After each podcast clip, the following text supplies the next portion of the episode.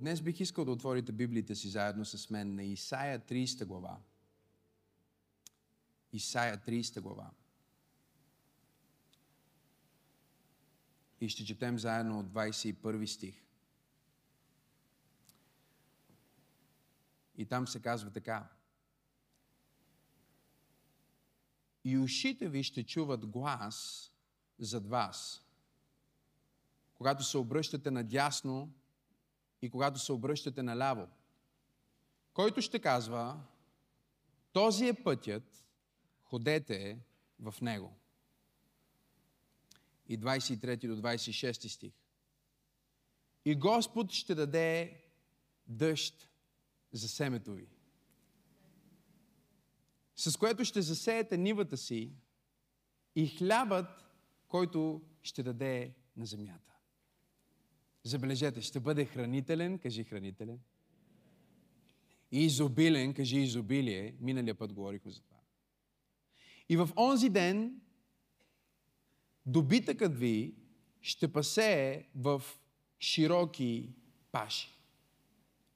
И продължава да иллюстрира надолу за това как ще ядете вкусна храна, ще пиете хубаво вино и ще живеете в планините.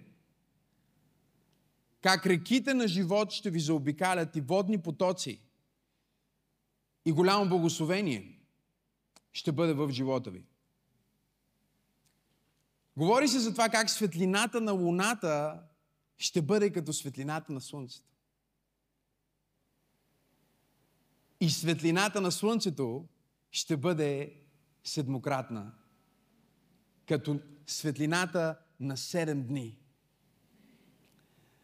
Това е деня, в който Бог ще излее своето благословение върху теб.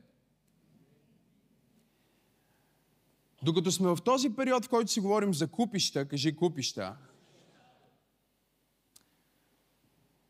се моля за повече от всичко друго за водителство.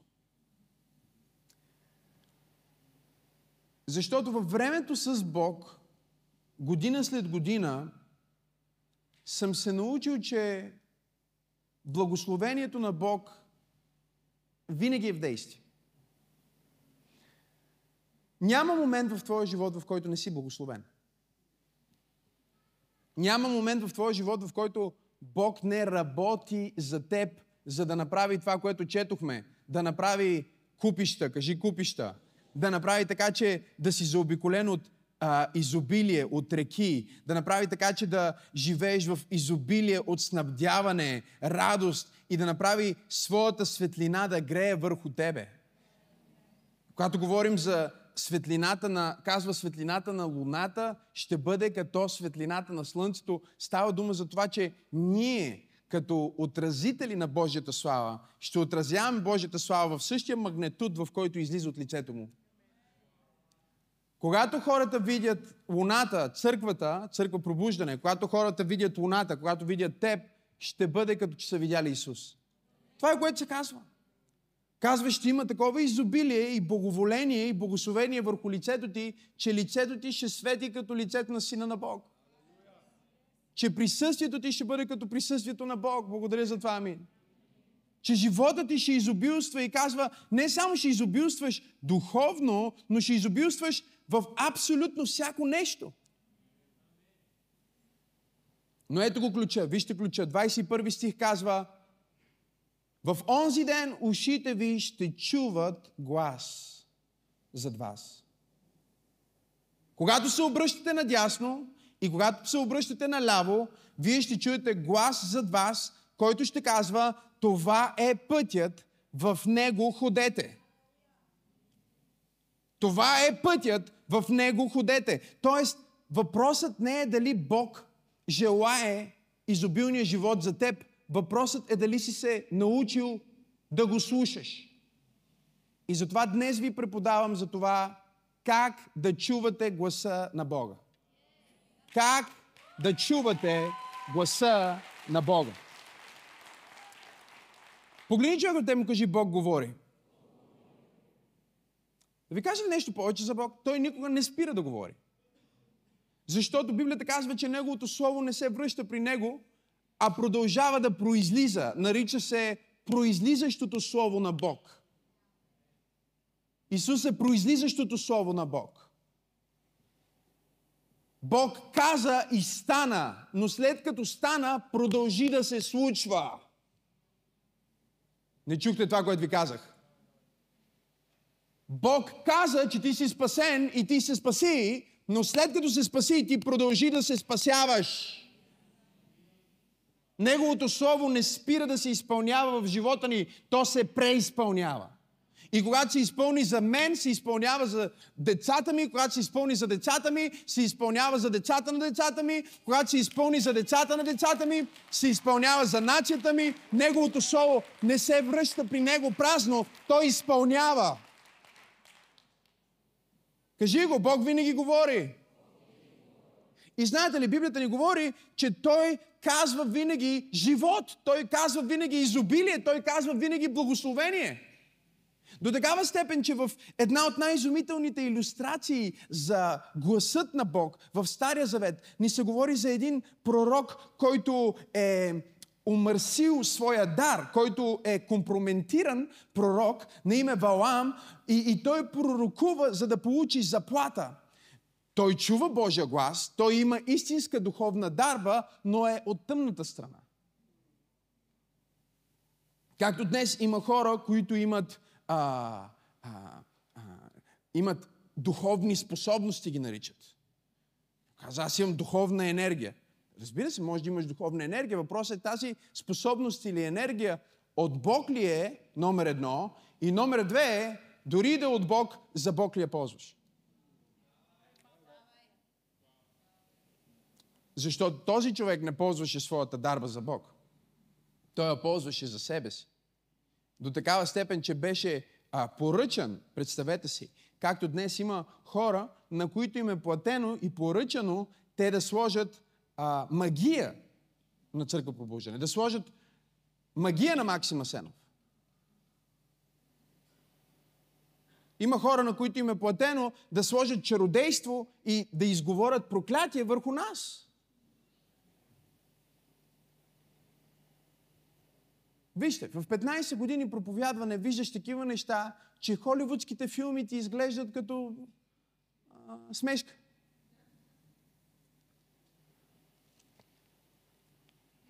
В Швеция веднъж послужих на една дама, която повярва Христос, прие Христос, получи освобождение и след това я питах за нейната история. Тя ми разказва как е станала врачка.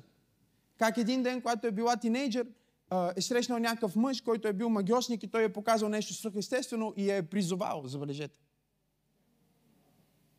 И аз казвам, добре, какво прави една врачка, какво прави една а, магиосница?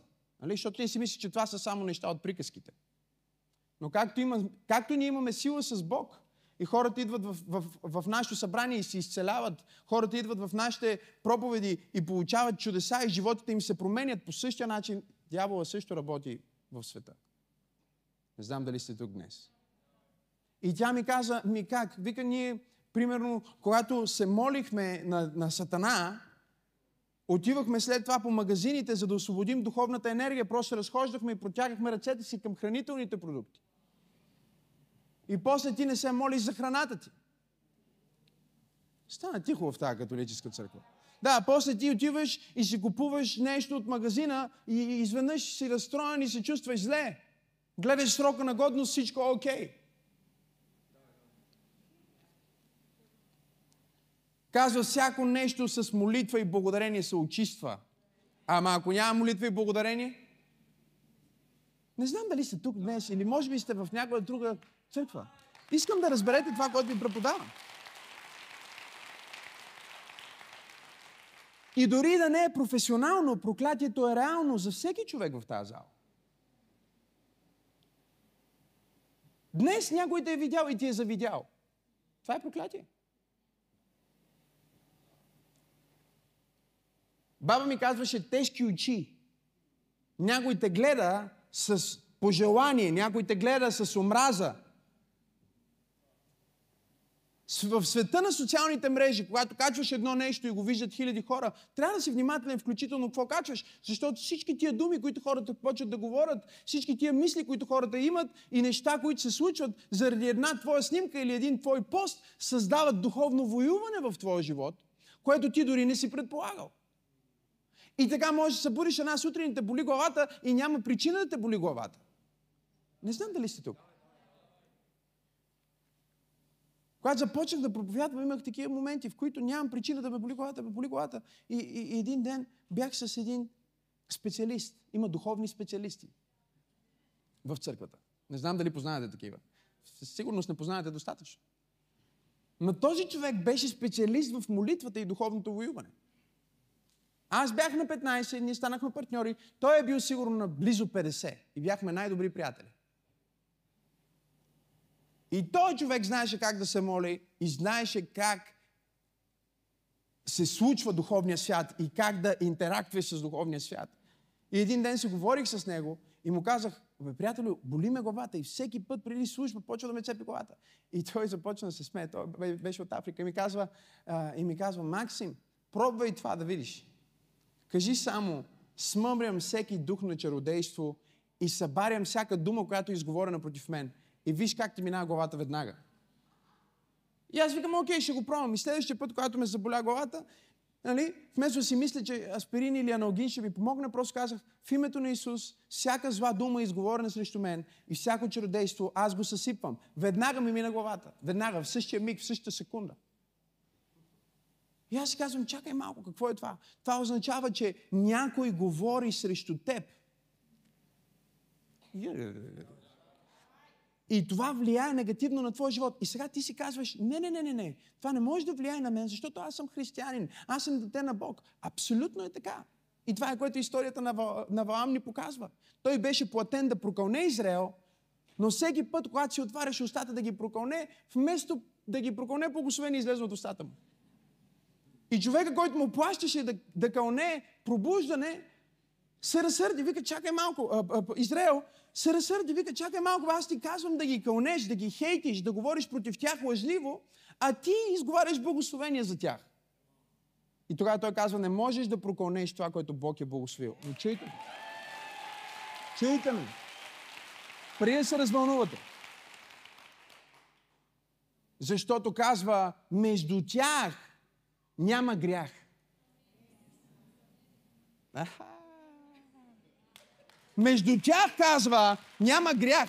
Те живеят с Бог. И понеже те наистина не са само Божий народ на дума, а са Божий народ с сърце, проклятието не може да ги хване. И след като три пъти се опита да ги прокълне, книгата Откровени ни казва, че той е имал разговор с Валак и му е казал, вместо да се опитваш да прокълнеш това, което Бог е благословил, което никога не можеш да направиш, съблазни ги. Накарай ги те да се отдалечат от Бог, накарай ги те да живеят в грях и тогава няма да има нужда даже някой да ги кълне, защото те сами си нанасят проклетия. И това е което се случва в следващите глави в а, книгата Числа. Библията ни разказва за това как Израел изпадна в, а, в неморалност и тази неморалност се превърна в проклятие и дойде върху тях а, а, а, смърт. Тук ли сте хора? И докато аз ви преподавам за това как да живееш в Божието благословение, най-важното нещо, което трябва да се научиш, за да живееш в това благословение, е, че то е реално и ефективно през цялото време. Докато спиш, Бог те благославя. Дори в сън Библията казва, той говори на възлюбения си. Но това, което активира Божието благословение в твоя живот, е Библията казва, в онзи ден ще чуете глас. Ще чуете глас, когато завивате наляво и когато отивате надясно и този глас ще ви каже, това е пътя, влез в този път. Това е сделката, направи тази сделка. Това е бизнеса, направи този бизнес. Или това не е човека за теб, не дай да общуваш с него. Кажи, Бог говори. И всъщност това, което отключва живота на изобилие, повече от всичко друго, е нашата способност да чуваме Божия глас. И ако Исус не е лъжец, което аз вярвам, че Исус не е лъжец, колко от вас са съгласни, кажи аз, вие вече чувате Божия глас. Колко от вас вярват в Исус? Колко от вас се считат за овце от неговото стадо. Ако не си дигаш ръката сега на овца, значи не можеш да бъдеш неговото стадо. Умишлено той избра примера с овцата, защото те смиряващо да признаеш, че си овца. Но Исус каза, моите овце, моите хора, те чуват гласа ми. Така че въпросът не е дали ти чуваш Бог, въпросът е дали го слушаш. Аз съм открил в моя живот, че дори най-новия християнин чува гласа на Бог. Въпросът е, че не слуша гласа на Бог. И понеже не е склонен да послуша, той не разпознава, че това е Бог. Не е склонен да послуша. Хората, които най-лесно чуват гласа на Бог, са послушните хора.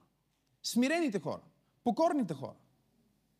Защото Бог знае, че ако ти не можеш да слушаш майка ти и баща ти,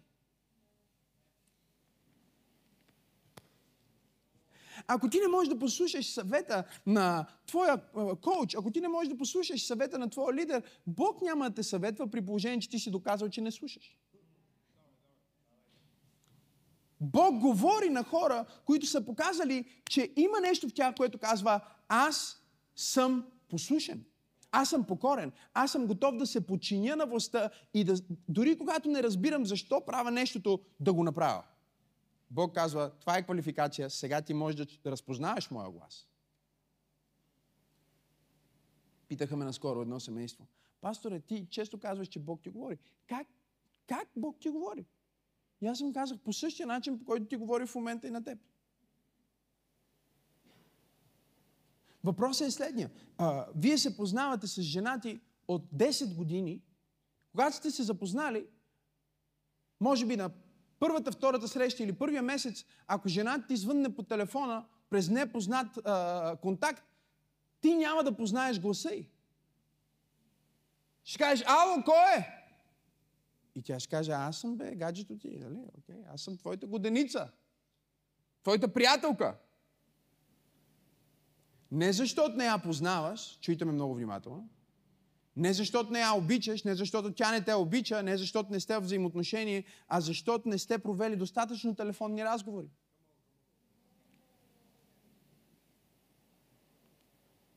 Има момент, в който, ако Теодора ми звънне от китайски телефонен номер, ако Теодора ми звънне от скрит телефонен номер, само в момента, в който чуя, аз знам, че това е тя. Защо? Защото от взаимоотношение аз съм се научил да разпознавам нейния глас от всички други гласове. И бидейки близо до Бог, ти ще се научиш да разпознаваш Неговия глас от всички други гласове, които са в твоето мисловно поле.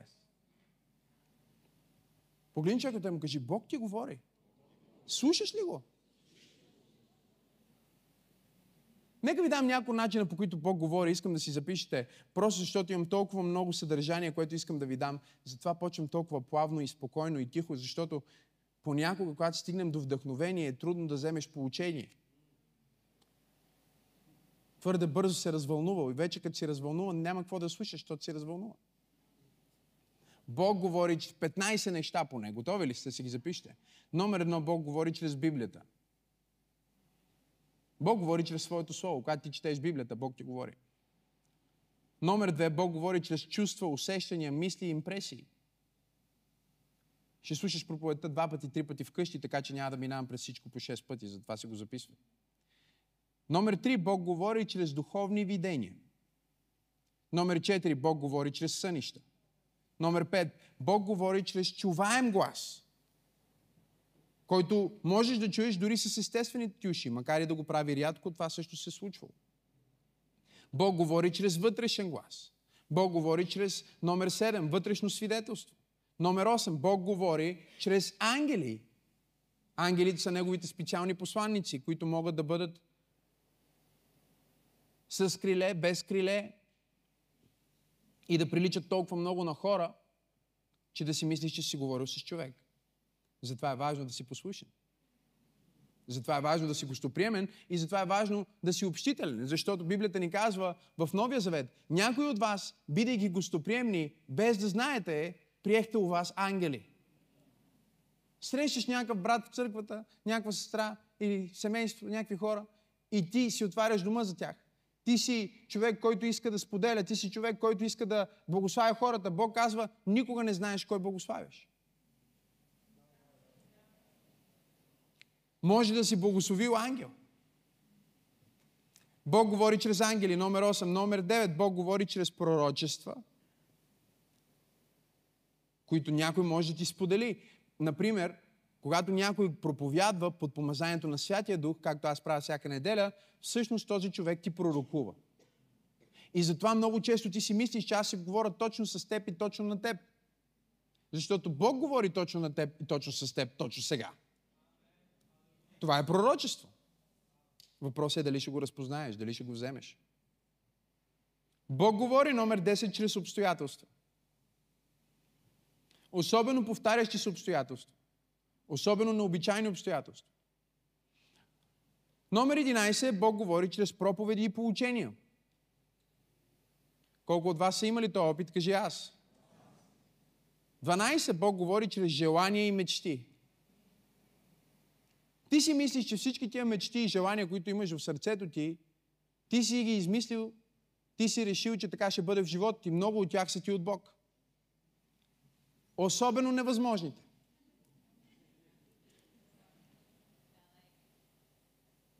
Особено невъзможните. Онези неща, които отново и отново се връщат в твоето сърце, в твоята душа, като желание да бъдеш, като желание да направиш, като желание дори да имаш. Това са мечти, които много често и желания, които много често са вложени в сърцето ти от Бог. 13. Бог говори чрез невярващи хора. Случва ли ви се да се говорите с някой, да, да имате чувството, че Бог ви е проговорил през него? На мен ми се е случило толкова много пъти. Понякога е по-лесно Бог да вземе устата на невярващия, отколкото на вярващия. Защото невярващия няма претенция да добавя нещо от себе си. Няма да претегля, просто ще го каже. И невярващия не се интересува как това, което ти казва, може да те накара да се чувстваш.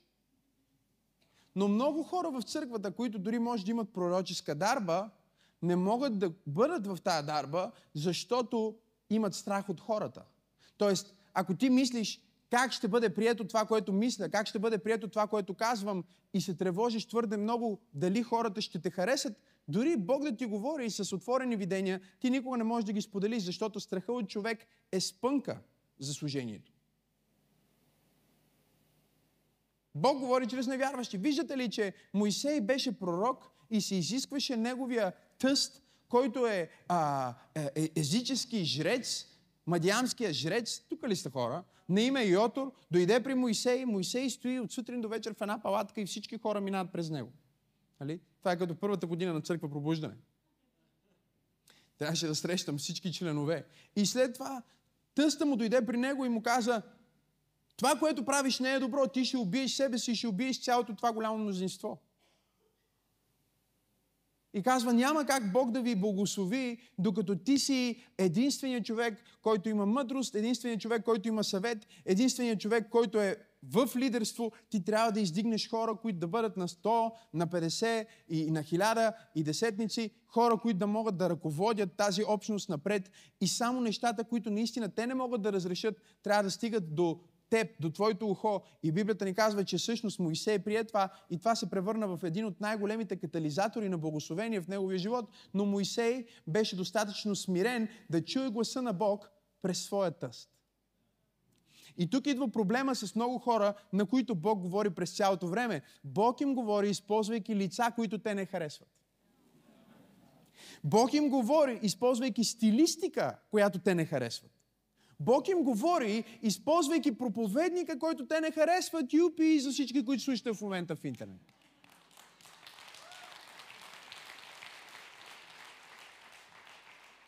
Бог поставя изпитание пред твоето благословение, за да провери дали твоето отношение е правилно. Бог поставя изпитание пред твоето благословение, за да провери твоето отношение. Ако твоето отношение е, аз преди малко бях на планината и ми се дадоха десете заповеди, аз видях не знам дали повярвам в правната църква. Аз видях гърба на Бог. Моисей видя славата на Бог, както никой човек никога не е виждал славата на Бог. И въпреки, че Моисей бе пророк, патриарх, Бог му се яви огнени храсти, ангели, херовими, Исус Христос отиде на небето, видя скинията, свали плановете и чертежите, взе сте заповеди, написа петокнижието и когато Бог реши да му говори през един езичник, през негов роднина, през неговия тъст,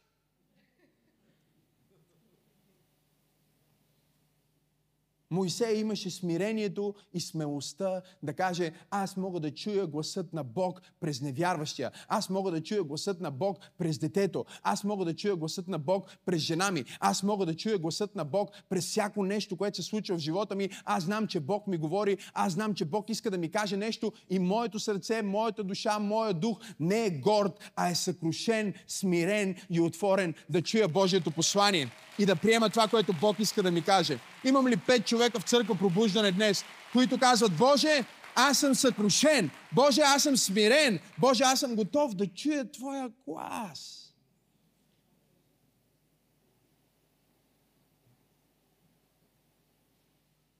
Номер 14 Бог говори чрез съвпадение. Най-обичам, когато Бог говори чрез съвпадение.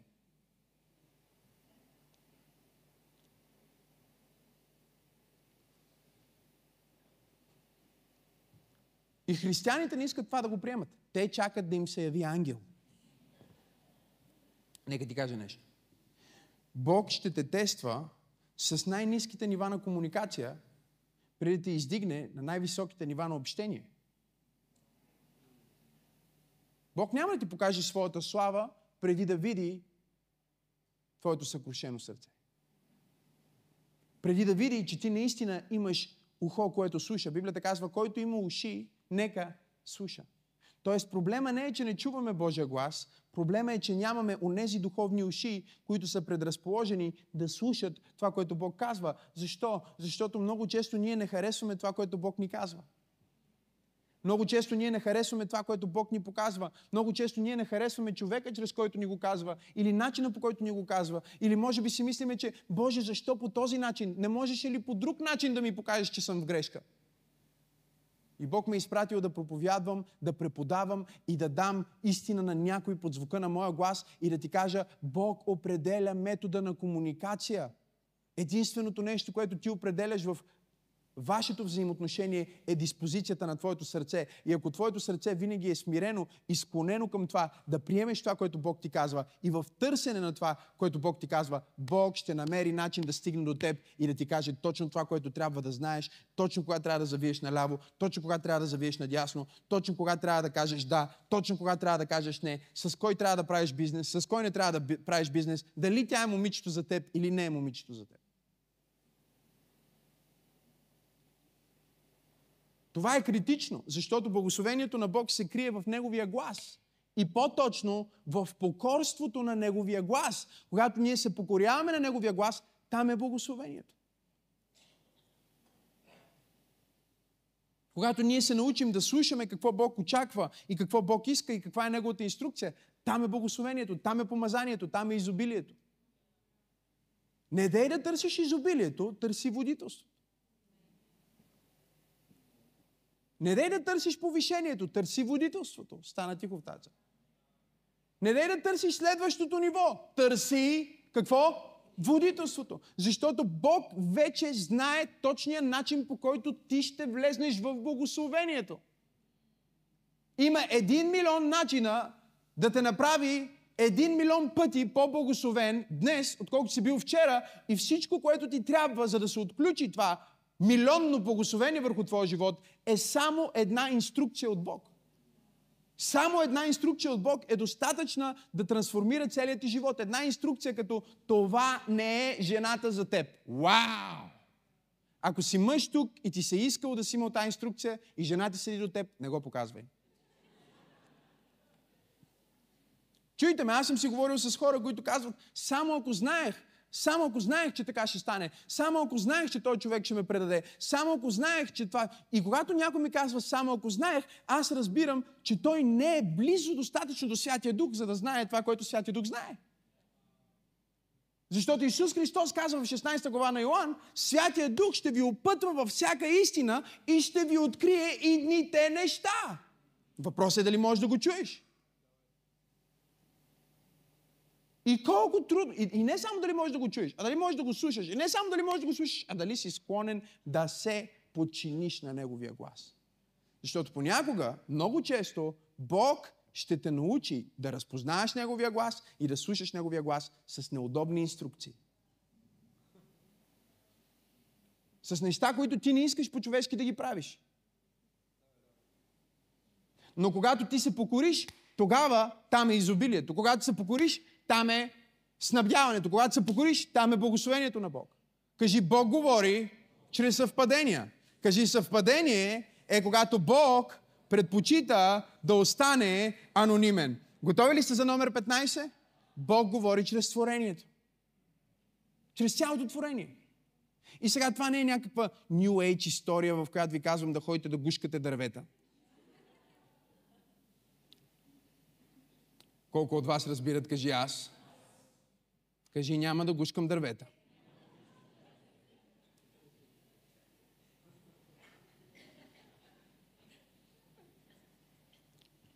Виждали ли сте ги тия хора, които прегръщат дървета, за черпят от енергията на творението?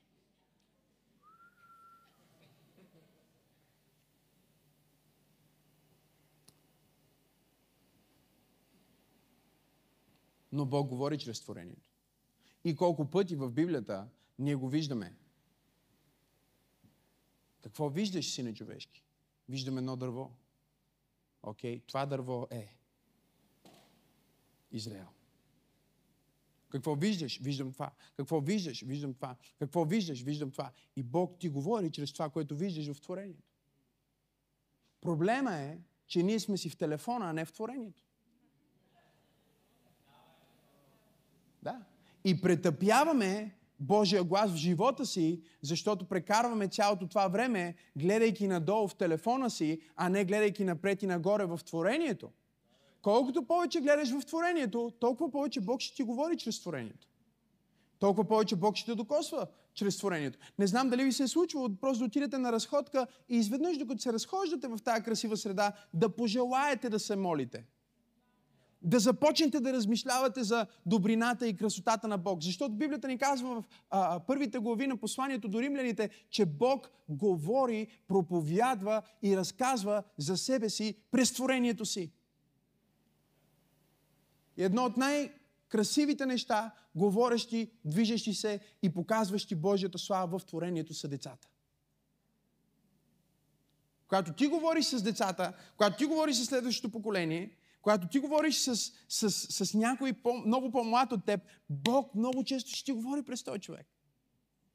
Защото има перспектива в него. И затова Библията казва, през устата на младенци Бог говори. Колко пъти ми се е случило вече Бог да ми говори чрез дъщеря ми. Сега, тя е пророк, нали, при нея ситуацията е малко по-сложна. Но дори и през сина ми. Бог ми говори през тия хора. Разбирате ли ме? Когато общуваме, когато имаме интеракция с цялото творение на Бог, там ние чуваме гласът на Бог. И там ние чуваме различните комуникации на Бог по по-ясен и по-чист начин. Всичко, което трябва да направиш, ако имаш много важно решение да вземеш в живота ти, е просто да си изключиш телефона, да отидеш в парка или в гората, да си вземеш една бутилка вода и да си вземеш Библията и да се молиш. И аз ти обещавам, че преди да си се върнал от тази разходка, ти ще имаш знание и откровение и водителство. Ти ще си чул глас в ушите ти, който ще ти каже, това е пътя, в него върви. Така постъпи. Това е мъдростта. О, ако ръкопляскаш, ръкопляскай, като че наистина вярваш.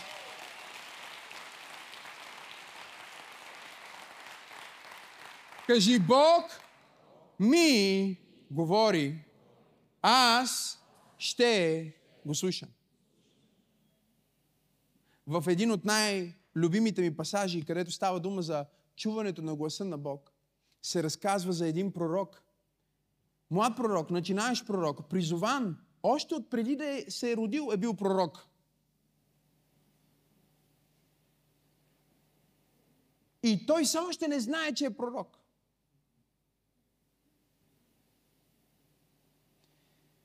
Ти не знаеш кой си, преди да си чул Божия глас за себе си. Сега, ето какъв е проблема на много голяма част от църквата днес. Ти можеш да слушаш колкото искаш проповеди. О, Боже Исус. може би тези получения са най-помазаните получения, които дори можеш да слушаш.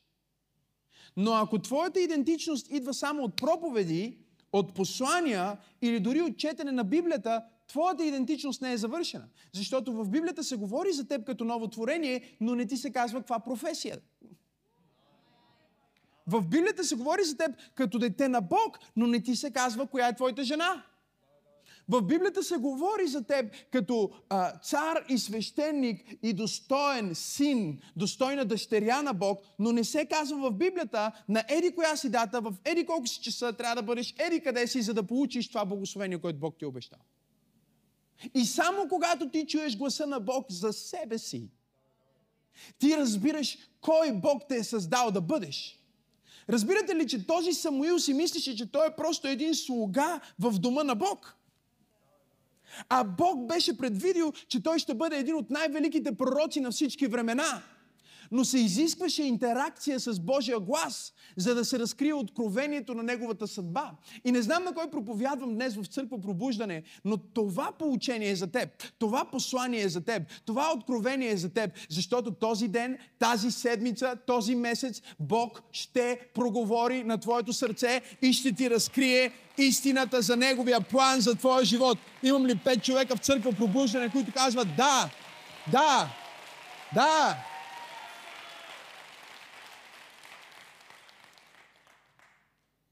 Ако Бог не му беше говорил, той още щеше да е разпоредител в Божия дом.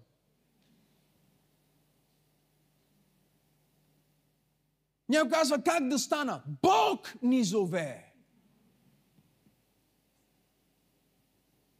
Някой ме пита как ти се получава това. Бог ни зове.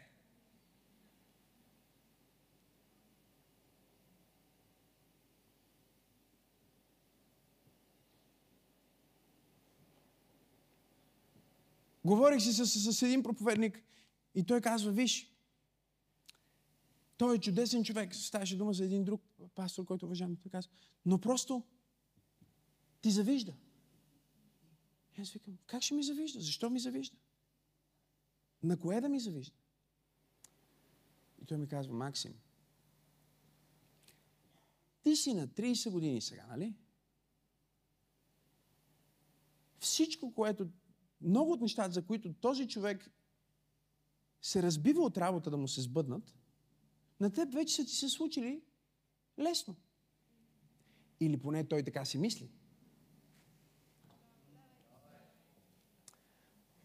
Скам, слушам. Той казва, виж, има хора, които искат да служат на Бог. Които искат да бъдат благословени и които са готови да направят всички възможни библейски схеми и жертви, за да станат. Те искат да бъдат популярни. И те са готови и работят да станат популярни. Те искат да бъдат интервюирани по радиото. Те го искат, много силно го искат и работят, и се молят, и постят, и правят всички християнски неща, които могат да направят, и някои дори не християнски. Само и само за да им се случи. Това, което на теб ти се случва с лекота. И ми каза. Исаия казва следното нещо. Бог зове хищна птица така е преценил. Да изпълни своята воля и следващия стих е човек от изтока. да изпълни неговото намерение. Ме погледна, хвана ми и казва, осъзнаваш ли, че ти си повикания човек? Ти си бил зован от Бог. Бог те е призовал. Бог е решил. Се молих се върху това и казвам, това е много силно. Колко от вас разбират? Аз не съм се призовал. Даже много от нещата, които искам, искам да правя, не мога да ги правя заради това, за което Той ме зове. Стана тихо в тази църква днес. Аз не съм решил да има църква пробуждане. Даже не исках да има църква пробуждане.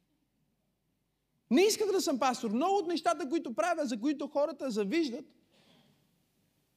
никога не съм искал да бъда богат. Това не е било фикс идея в главата ми.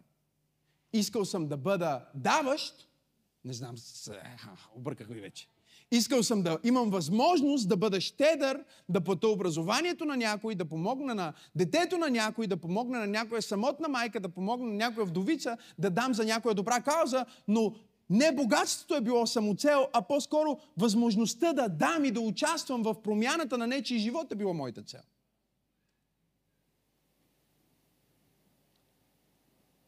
Но аз научих като дете най-важното нещо в личния ти живот с Бог и това е да чуваш Неговия глас за себе си. Не е просто да чуваш Божия глас за някой друг. Защото не знам дали сте забелязали, много по-лесно е да знаеш какво трябва да кажеш. Но сякаш е много по-лесно да знаеш какво Бог иска от човека до теб, отколкото от самия теб. Ти имаш съвет за всички, но нямаш съвет за себе си. Знаеш как да оправиш децата ти, знаеш как да оправиш какво трябва да се промени в жена ти, точно какво трябва да промени баща ти, точно какво трябва да промени братовчет ти, точно какво трябва да се промени в България, в правителството, в системата на управление. Ти, приятелю, имаш отговор за всичко, но нямаш отговор за себе си, защото макар и да си се научил да разбираш неща от духовния свят, да разбираш неща от Библията, ти не си се научил на най-важното нещо и това е да чуеш гласът на Бог за теб.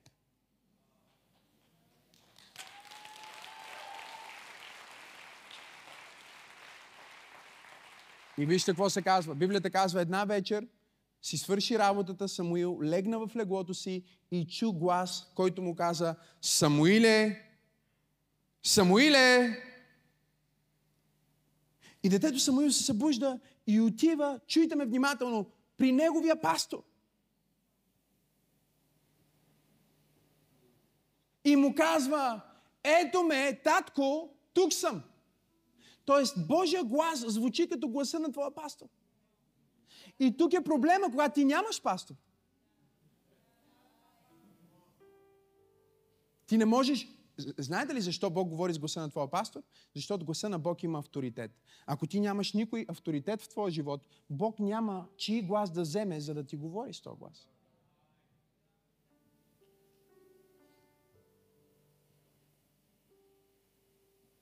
Говорим за тебе. Говорим за тебе, говорим за тебе, говорим за тебе, говорим за твой призив. И той отива при него и казва, ето ме, татко, работният ми ден е свършил, изморен съм, ти си легнал на леглото си. Говориме за, чуйте ме, корумпиран пастор. Той дори не беше от добрите. Беше вкарал децата си в служение, за да изкарват пари. Корумпиран, престъпник. Отпаднал от вярата. И Самуил отиде при него, защото той беше неговия авторитет, и каза, татко, и тогава той му каза, не бе, не бе, не съм те викал. Самуил не се разсърди, не се обърка, нищо, върна се, легна си в леглото и след малко пак, Самуиле! Нали? Ако бяхте вие, е, сега вече втори път, леле, не мога вече. Уж не ме викаш, ама ме викаш, аз те чувам. Кажи сега какво искаш. Не. Кажи отношение. Кажи моето отношение към духовната власт, към бащите и авторитетите в моя живот определя моите взаимоотношения с Бог. Той отиде и каза, татко, ето ме, тук съм, слушам те. Хенейни.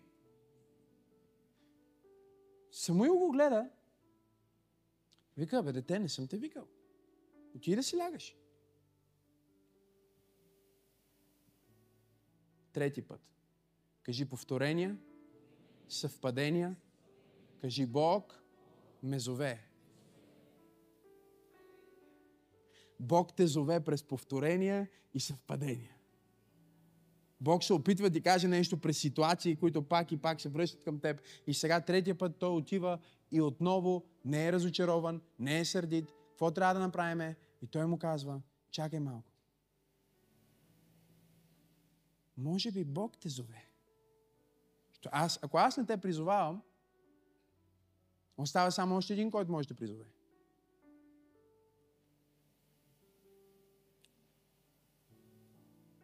И му каза така. Върни се както първия път. Сега ви уча как да чуете Божия глас, ама вие не, още не разбирате. Малко ще разберете всичко. Казва, върни се както първия път. Легни на леглото си. Проблема на много християни е, че те искат да чуят Божия глас. Вижте ги как са. О, Господи, говори ми! А, чакай ме! Молиме се, молиме се, молиме се! Газ, газ, газ, газ. Свърши молитвата, отивам на работа, всичко, молих се.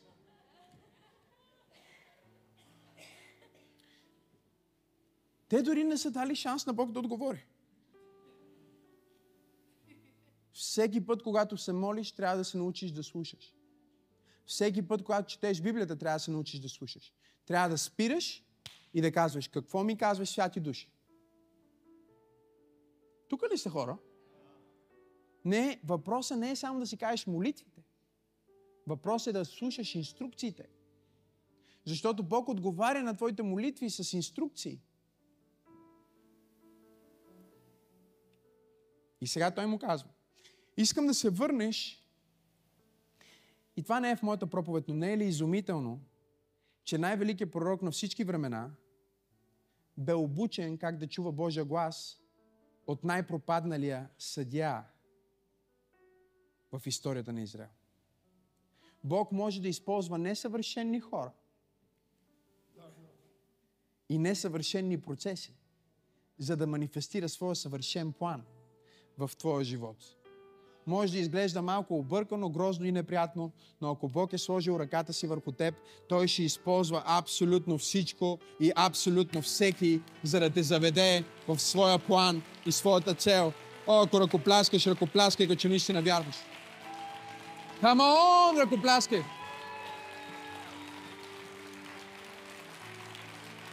Лягай! Казвам му, лягай! И той ляга. Уча ви как чуете Божия глас. Нали? Иди си и легни и ако те повика.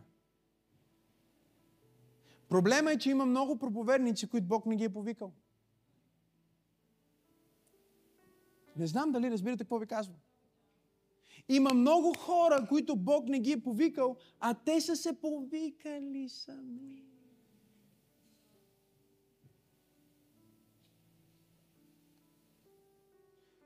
Единственото нещо, което ще те успокои, когато минаваш през изпитание, единственото нещо, което ще те задържи в тази църква, когато имаш изкушението да си тръгнеш, е спомена, че Бог те е повикал в тази църква. Не Максим, не ти. Бог те е повикал в тази църква. Бог те е повикал в това служение. Бог те е повикал в това семейство. И ако Бог те е повикал, Той те е направил способен да откликнеш на призива. О, Боже мой! О, аз усещам сила на това място. Той те е направил способен. Когато ти стане изморител на работата, професията, си казваш, стига бе, защо го правя? Тогава си спомняш, че Бог те е повикал. Не мога да се отзова, защото не съм се призовал. Само Той може да ме отзове, защото Той ме е призовал. Ха-ле-лу я. Никой. И нищо не може да спре това, за което Бог теб те е призовал. Чуй много добре. Дарбите и призванията са неотменими. Ако те е викнал веднъж, нема те върна.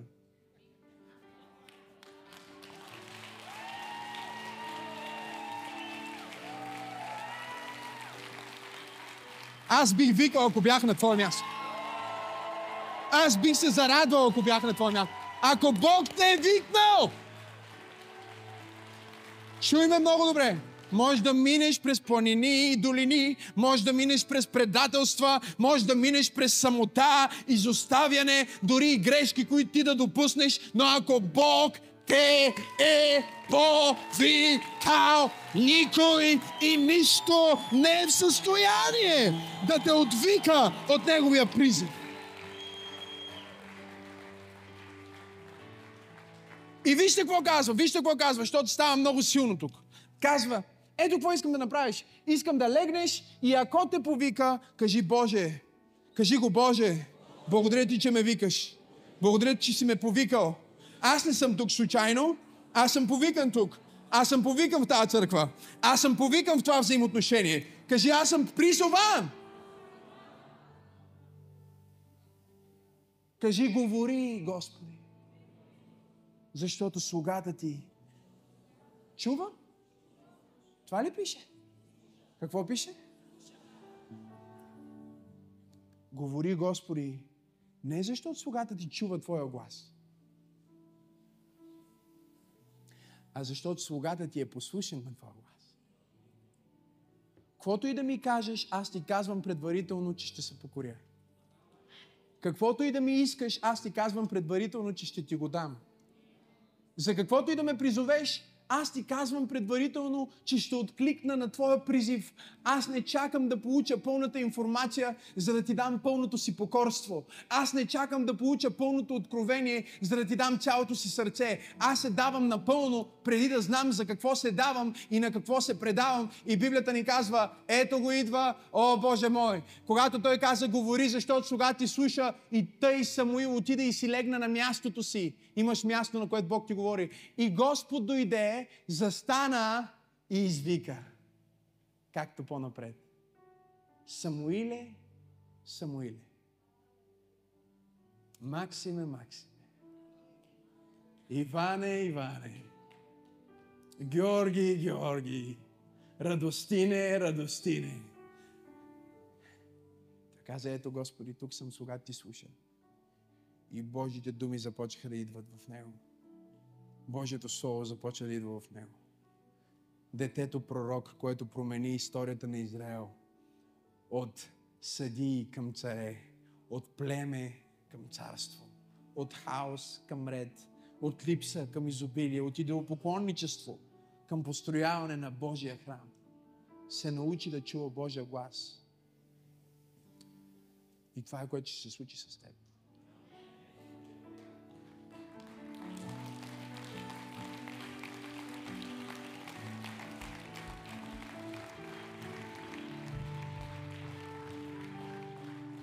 Какво трябва да направиш тази седмица, за да чуеш Божия глас? Номер едно трябва да очакваш.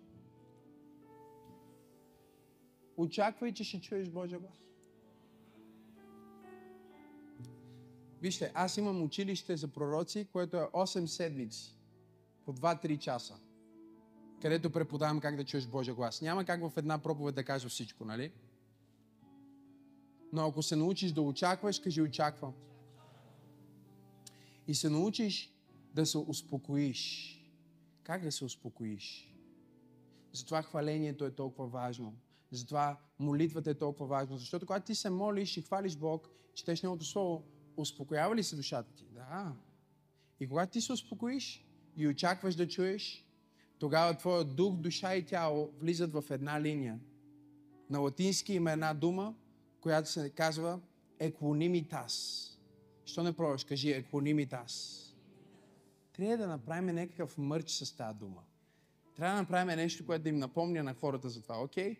Еконимитас. Кажи еконимитас. Еконимитас означава, когато духа, душата и тялото ти са в една линия. Затова трябваше да легне на мястото си. Да бъде себе си. Защото когато Бог говори на теб, Той говори на теб. И ако ти се правиш на някой, който не си, Бог не може да ти говори.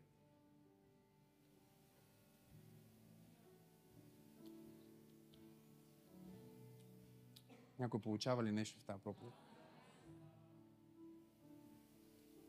Кажи еконимитас. Кажи очакване. Кажи еконимитас. Кажи очакване.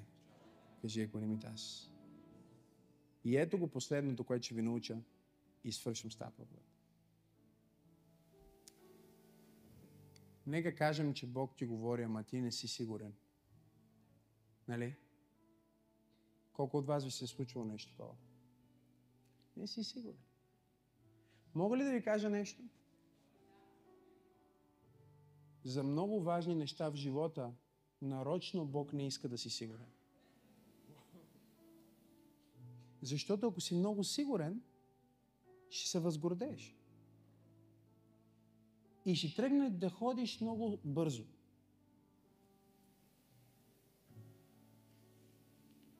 Но понеже ти имаш достатъчно откровение от Бог да знаеш, май това е правилно. Ама има едно май. Разбирате ли? Май, юни, май, горе-долу. Това май, не съм 100% вътре в теб, е Божията защита за теб. Ти си казваш, Господи, не може ли просто ясно да знам, че това е работата за мен? Бог казва, ако аз ти кажа, това е работата, ти ще отидеш твърде горд в тая работа.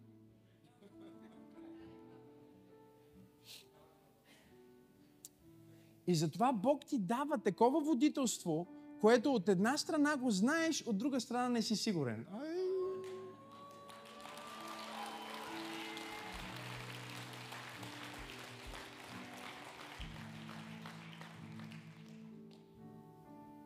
В твоята несигурност е неговата протекция. Защото ако си твърде сигурен, че ставаш силен в плътта, казваш аз знам от Бог. Така тръгваш. Бог казва, не ми трябваш така. Трябваш ми така.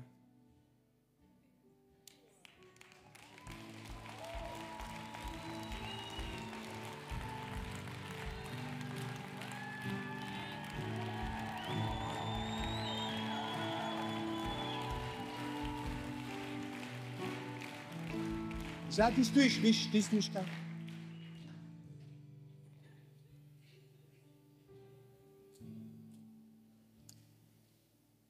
Бог ми го откри това преди години. Защото има хора, които имат дара да чуват Божия глас. За хора, за нации. Това е пророчески дар. И когато имаш дара, ти можеш да влезеш в дара по всяко време. Не знам дали ме разбирате. Това е начинът по който знам, че има мъж в тази зала в момента, на който са му открили някакъв рядък проблем в гръдния кош. Си млад мъж, където вместо да е не е по правилния начин, просто се едно завива по неправилния начин. И сега, докато говоря, Бог оправя това нещо за теб. Но чуй, аз го знам, дори мога да не го кажа, мога да го кажа. Сега поне и човека знае, вече се радва. Но аз го знам, защото имам дъра. Ако имах минутки, щях да покажа още, но нямам, нямам, нямам минутки. Свършиха ми импулсите.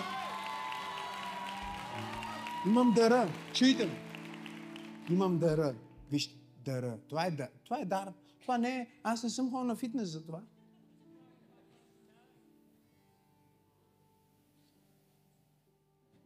Нали? Някой казва, не знам дали съм пророк. Мисля, че съм пророк. Не. Той те е зовал и си разбрал.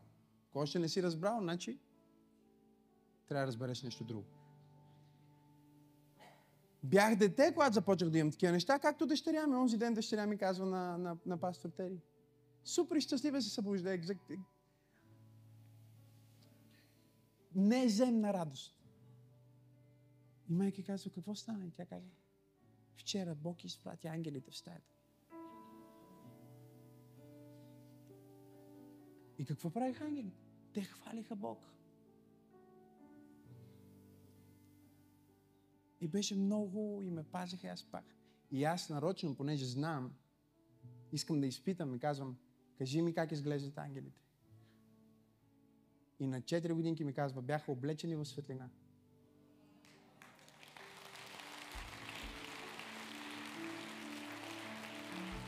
Блестяха. Казах, имаха ли криле? Каза, някои имаха, други нямаха.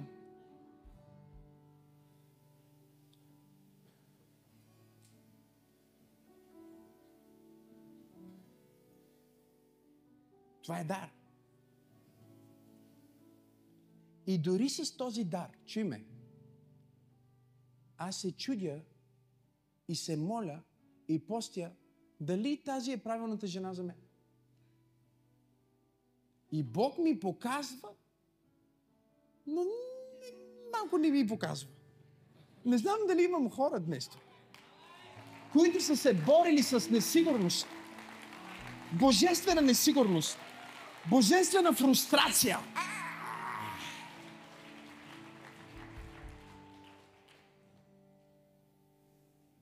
Защо Бог прави това? Защото тогава ти уповаваш на Него, а не на себе си. И уповаваш повече на твоето ураба, шака раба баба. Ти уповаваш повече на твоето настояще общение с Бог, отколкото на вчерашното слово от Бог. Ти уповаваш повече на това, което чуваш от Бог в момента, отколкото на това, което си чул от Бог вчера. Бог казва, аз не искам само да ти дам инструкция и да ти оправя живота, аз искам да имам взаимоотношение с теб.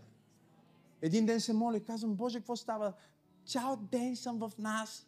Всичко е в хваление, всичко е в молитва, жертви, приношения. Пратих дарение на всички, които трябваше да пратя дарение. Казах ви още нещо за Божия глас. Мисля, че трябва да спра. Не трябва да казвам повече.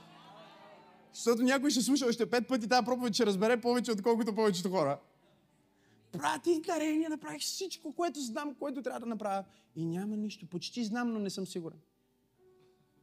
Нямам гласа, имам вътрешно свидетелство. Бог ни води основно чрез вътрешно свидетелство. Но като Божий човек, аз чувам гласа.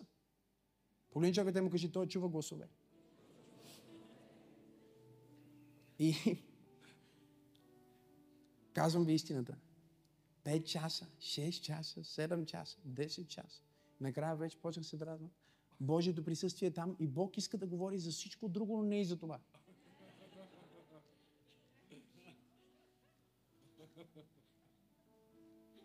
Затова Бог казва, после ще разбереш.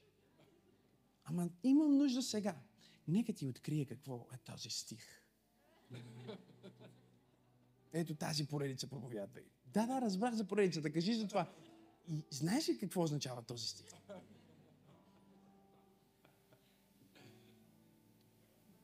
Разбрах стиха, добре, малко хваление, успя да ме разсее. След един час, добре, Боже, нека се върнем на темата. Що не пееш другата песен? Няма ми пей другата песен, която харесва. Как я пееш? Пее му другата песен, свършва песента, викам, Боже, сега вика, пей на езици сега известно време.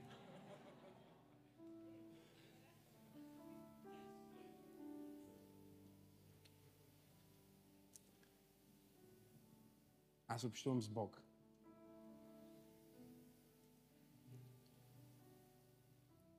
И накрая казах, Боже, минаха 10 часа. Цял ден съм тук. Нищо не съм направил.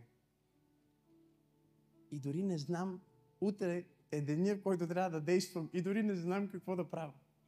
И Бог каза, ако ти бях казал в първия час, щеш ли да се молиш два часа? Ако ти бях казал във втория час, щеш ли да се молиш два часа? Не, ще ще вика да се зарадваш и да си пуснеш някой сериал и да хапнеш. Вика, но понеже не си сигурен, продължаваш да ме търсиш. Искам да разбереш, че моето взаимоотношение с теб ми е по-важно от всичко друго в твоя живот. По-важно ми е от служенията ти, по-важно ми е от парите ти, по-важно ми е от децата ти, по-важно ми е от имиджа ти. Аз да те имам тук 10 часа, да си общувам с теб, ми е по-важно от всичко друго.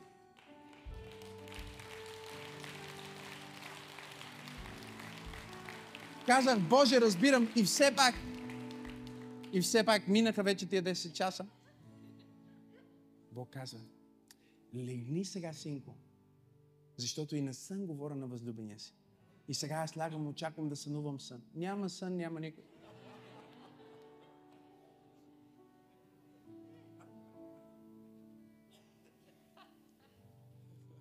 Сега помнете, аз знам какво трябва да направя, но не съм какво? Не съм сигурен не в Бог, не съм сигурен в себе си. И Бог казва, аз нямам проблем, че не си сигурен в себе си, докато си сигурен в мен.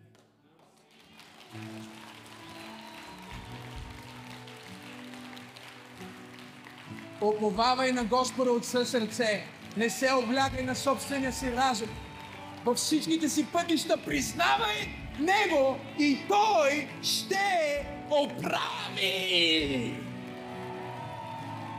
Раба шакатагата! Той ще оправи!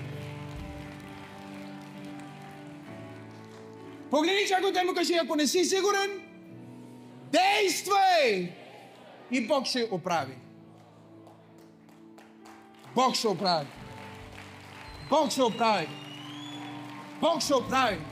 Всички пътища на човека са прави в собствените му очи, но Бог поправя стъпките на човек.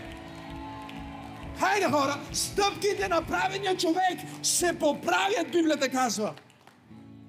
Стъпките на праведния се поправят от Господа. Значи аз сега не съм сигурен, че трябва да направя това, но почти съм сигурен, защото се молих за това. И когато започвам да правя това, ако това не е правилното, Бог все още си е запазил правото да оправи моите стъпки.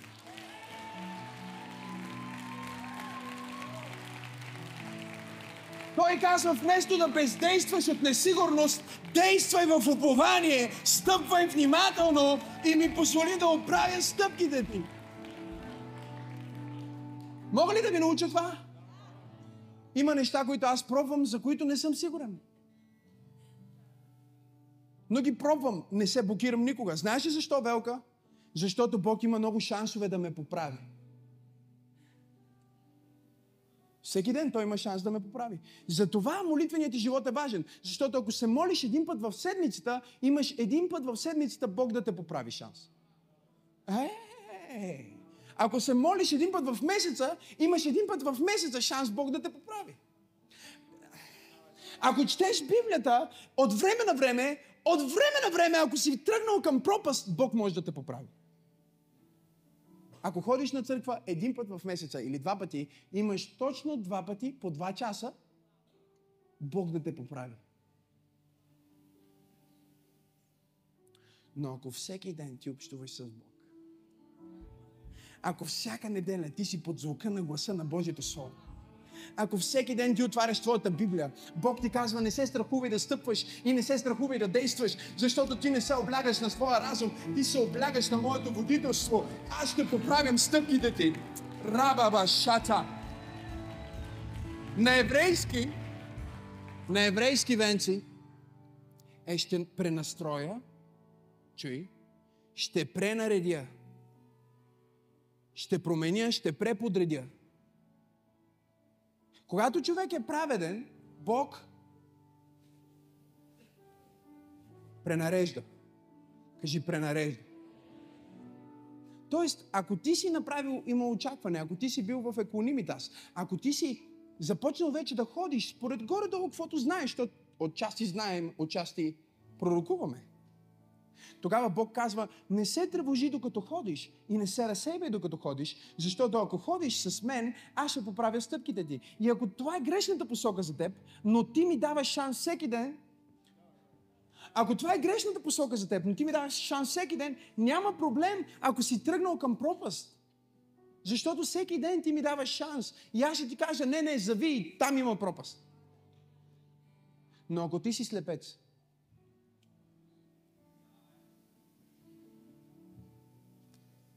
и водиш слабите. Ако ти не слушаш, винаги водиш ония, които не слушат.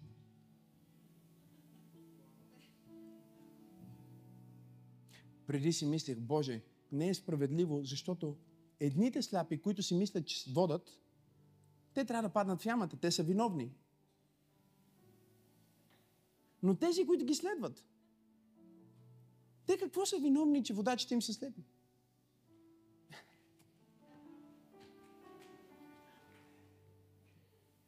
И Бог ми каза, не, не. Те са слепи, защото следват слепи. И следват слепи, защото са слепи. Защото искат да са слепи. Защото колкото и да си слаб, чуй ме, ако ти си слаб, ти трябва да знаеш един друг слаб, че не трябва да те води. И ако има някой, който знае поведението на слаб, това е другия слаб. Тоест, ти знаеш, че той е слаб. О, Боже Исуса Христа. Но на теб ти е по-лесно да уповаваш на някой, отколкото да уповаваш на Бог. И Бог казва, аз ще те държа на моменти да не виждаш. Аз ще държа на моменти да не знаеш, но ще искам да стъпваш. И когато стъпваш, не оповавай на лидера, не оповавай на някой друг. Да, разбира се, всички тези хора са важни. Всички тези хора, Бог ти говори чрез тях, но оповавай директно само на мен. Всеки ден ме моли, всяка неделя слушай моето слово, всеки ден отваряй моята Библия. И когато ти имаш шансове, шансове, шансове да те поправя, аз ще те поправя. Мога ли ти дам пророчество? Бог никога няма да допусне да се провалиш. Ако твоя живот е изграден, ако твоя живот е изграден по този начин, можеш, чуй ме, можеш да се отклониш, но няма да се провалиш. Можеш да се спънеш, но няма да паднеш. Можеш да се измориш, но няма да се откажеш. Няма да го направиш, защото имаш твърде много моменти, в които позволяваш на Бог да се намеси в твоя живот и да пренасочи, да преустрои, да пренареди, да поправи твоите стъпки. Имам ли пет човека в църква пробуждане, които са готови да предприемат действия тази седмица, знаеки, че Бог ме води, дори когато не съм сигурен. Дай му 10 секунди слава. Ако това се случи.